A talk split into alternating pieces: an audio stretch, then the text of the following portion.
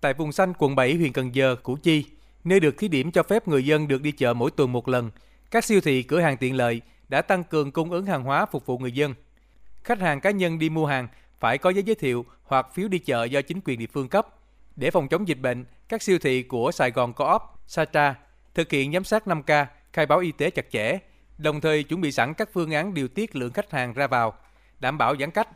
Anh Trần Hữu Hoàng Anh, nhà ở phường Tân Phong, quận 7 cho biết, anh cảm thấy an tâm khi đi mua hàng hóa cần thiết cho gia đình. Ở nhà mà mấy ngày nay cũng thấy ra thấy cái gì cũng muốn mua hết. Có nhiều thứ mình muốn mua rồi này, mua cũng hơi nhiều. Trong tình hình dịch chung của đất nước, thì chính quyền tạo điều kiện cho dân đi mua. Người dân cũng có những cái cần thiết để sinh hoạt hàng ngày. Thì cũng cảm ơn chính quyền địa phương. Tại huyện Cần Giờ, một số doanh nghiệp và cơ sở sản xuất dần hoạt động trở lại. Do nhu cầu của khách hàng gia tăng, mấy ngày nay, Hợp tác xã Cần Giờ Tương Lai sơ chế và chế biến 500 kg thủy hải sản mỗi ngày, tăng 30% so với trước ngày 15 tháng 9. Ông Huỳnh Văn Thanh, giám đốc hợp tác xã cho hay, lao động của hợp tác xã làm việc theo phương thức ba tại chỗ, nên khi khối lượng công việc tăng, họ phải tăng giờ làm. Hiện nay, Cần Giờ chưa cho ngư dân ra khơi đánh bắt, nên hợp tác xã phải mua nguyên liệu của ngư dân từ Bến Tre, Trà Vinh, vân vân nếu là cái giãn cách xã hội cái việc đi lại cũng thuận lợi hơn. Việc mà sản xuất sản lượng nó là mỗi ngày nó tăng hơn. Các xã hội theo chỉ thị 16 không cho dân đi ra ngoài để đánh bắt.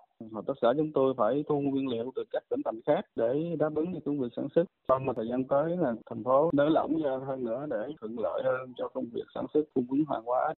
Để đáp ứng nhu cầu mua hàng tiêu dùng thiết yếu và thực phẩm tươi sống của người dân.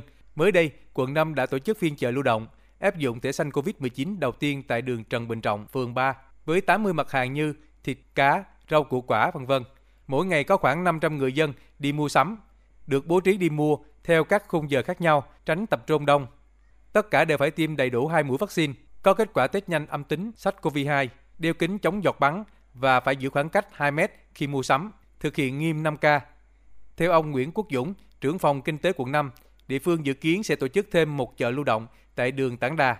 Cả hai chợ lưu động nhằm phục vụ cho người dân 14 phường trên địa bàn quận.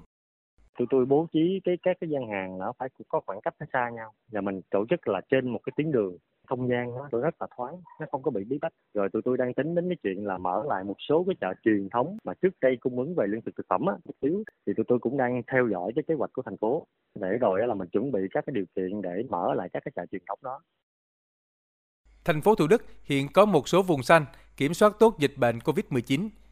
Những ngày gần đây, hàng quán chủ yếu là cơ sở kinh doanh nhỏ lẻ. Hộ gia đình bắt đầu rục rịch mở bán trở lại. Ông Lê Hòa Nhật, nhân viên cơ sở kinh doanh bánh mì, giò chả trên đường Kha Vạn Cân, phường Hiệp Bình Chánh cho biết, lượng đơn hàng không nhiều do chi phí nguyên liệu và phí giao hàng còn cao.